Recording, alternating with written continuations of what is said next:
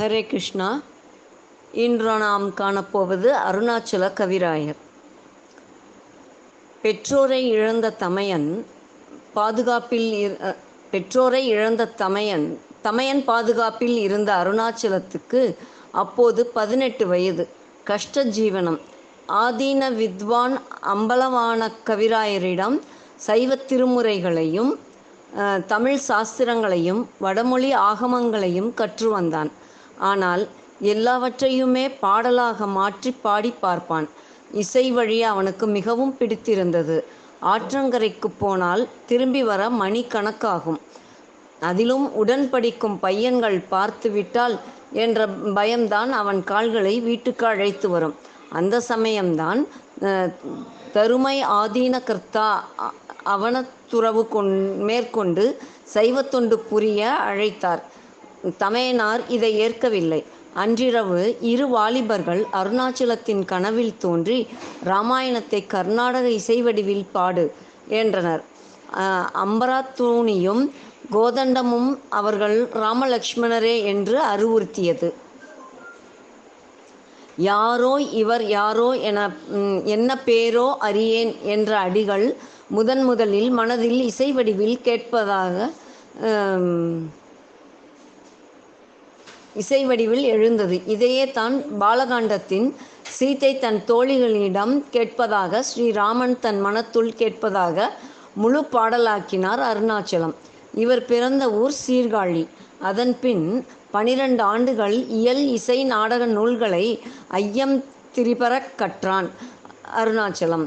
கருப்பூர் வியாபாரியின் மகளை தம்பிக்கு மனம் முடித்து வைத்தான் தமையன். மாமனார் காசுக்கடை வைத்து கொடுத்தார். பகலெல்லாம் வியாபாரம், இரவில் புராண பிரவசனம். அருணாச்சலத்துக்கு இனிய குரல். சந்தர்ப்பத்துக்கு ஏற்றாற்போல் விழும் வார்த்தைகளை போட்டு பாடுவார். எங்குமே கேட்டிராத பாடலாய் இருப்பதால் மக்கள் கைத்தட்டி உற்சாகமூட்டுவர்.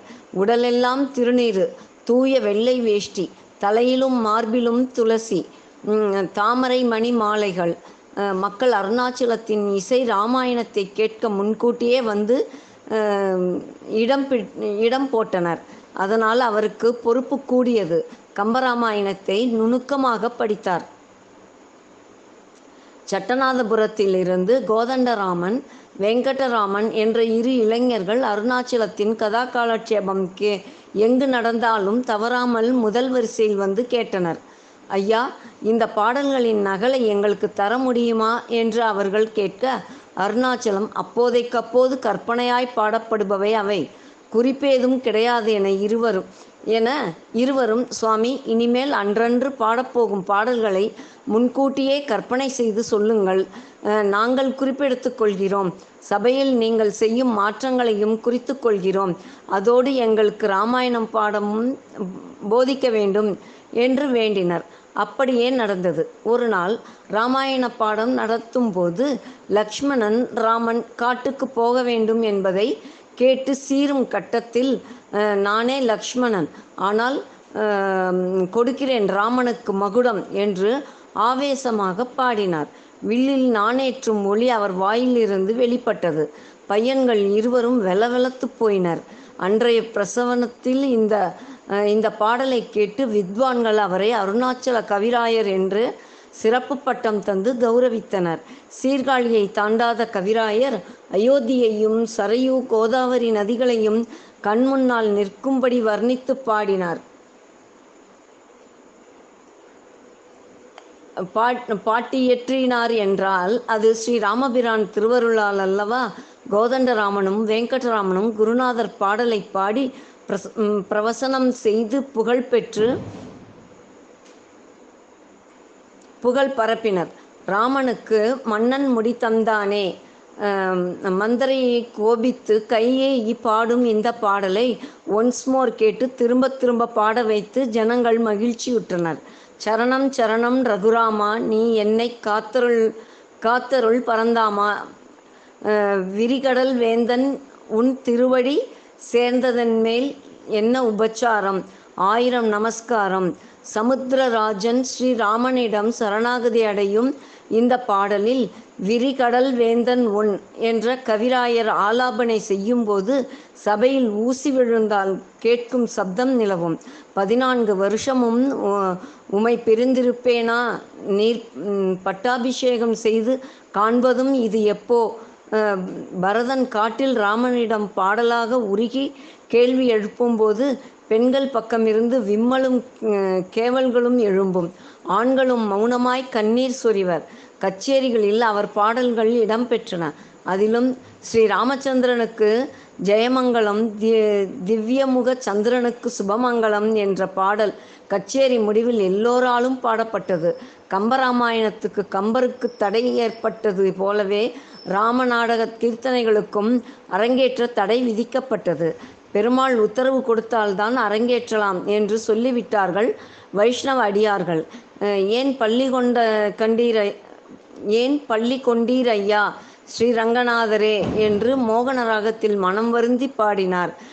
விஸ்வாமித்திரர் பின் நடந் நடந்த வருத்தமோ என்று ஆரம்பித்து மாரீசமா மானை துரத்தியது, சீத்தையை தேடியது என்று ஒவ்வொன்றாக சொல்லி இராவண வதம் வரை இராமாயணத்தையே பாடினார். வைஷ்ணவ ஆச்சாரியர்கள் கனவில் திருமால் வந்து அரங்கேற்ற நாளை குறிப்பிட கம்பர் ராமாயணத்தை அரங்கேற்றிய அதே பங்குனி திருநாளில் அருணாச்சல கவிராயரின் இராமநாடக கீர்த்தனைகளும் வெகு சிறப்பாக அரங்கேறியது.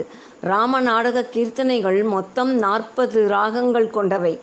எனக் எனக்குன் இருபதம் நினைக்க வரம் தருவாய் ஸ்ரீ ராமச்சந்திரா என்பது போன்ற தனி பாடல்களும் இசைக்கலைஞர்களால் கௌரி கௌரவிக்கப்பட்டவை. புதுவையில் துபாஷாக என் இருந்த ஆனந்த ரங்கம் பிள்ளை கவிராயரை வரவேற்று சிறப்புக்கள் செய்தார். என் நண்பர் தஞ்சை மன்னன் துலஜா ஆற்காட்டு நவாபோடு போரிட்டு கொண்டிருக்கின்றான். இல்லையேல் இந்த பாடல்களை பெரிதும் ரசிப்பான். போர் முடியட்டும், அவரோடு சேர்ந்து இதை ரசிக்கின்றேன். இப்போது மணலி முத்து கிருஷ்ண பிள்ளையிடம் போங்கள். நாடெல்லாம் ஒலிக்க வேண்டிய நாத கவிர கவியம்மையா காவியமையா இது என்று உற்சாகப்படுத்தி அனுப்பி வைத்தார். அதன்படியே முத்துகிருஷ்ண பிள்ளை சென்னையில் கவிராயரின் இராமநாடக கீர்த்தனைகளை பிரபலமாக்கினார். போர் முடிந்ததும் கலைவள்ளலான தஞ்சை மன்னரிடமும் பாடிக்காட்டி பரிசுகளை பாராட்டுகளையும் பெற்றார்.